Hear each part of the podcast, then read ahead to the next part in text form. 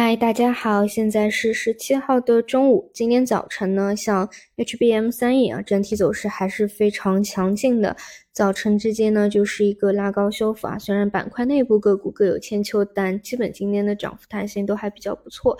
这个呢是比较新的出来的方向。这两天有去聊到它的逻辑，基本就是前两天啊，可能各种筹码的原因啊，买复盘的原因啊，它往往会呈现出高开低走。但关键呢是看后面能不能够继续反包上去啊。所以这一块是比较新的，还比较不错的。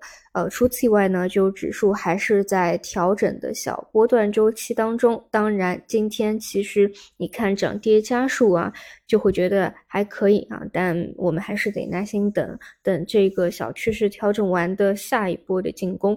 这个呢，就是早晨也分析过，它的可能性还是比较多的，这个只能跟随盘面来看。然后只能说，截止到现在啊，就哪怕说这一轮触两千九百点市场底反弹上来这个波段。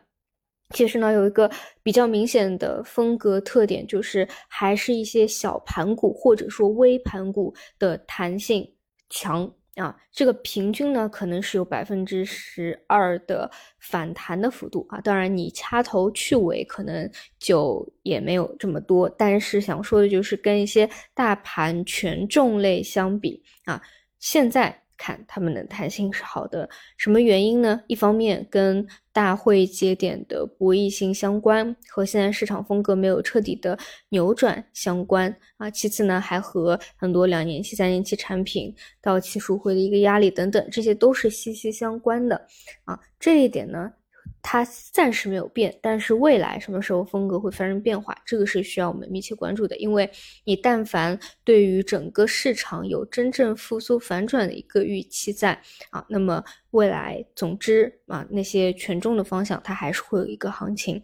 所以呢，呃，截止到今天啊，也是。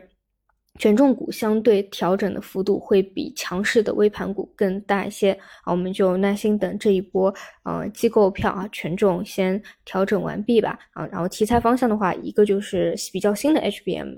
还有就是其他的轮动，除此以外呢，市场还有一条玄学线啊，就是之前不是炒龙凤嘛，现在开始炒数字了啊，包括什么短剧、短视频啊，选资金选出来的这个龙头啊，基本都是跟数数字啊相关，或者原来的这个旧的名字里面啊有这个数字啊，好，这就不去过多阐述了啊。好的，那么我们就收盘再见。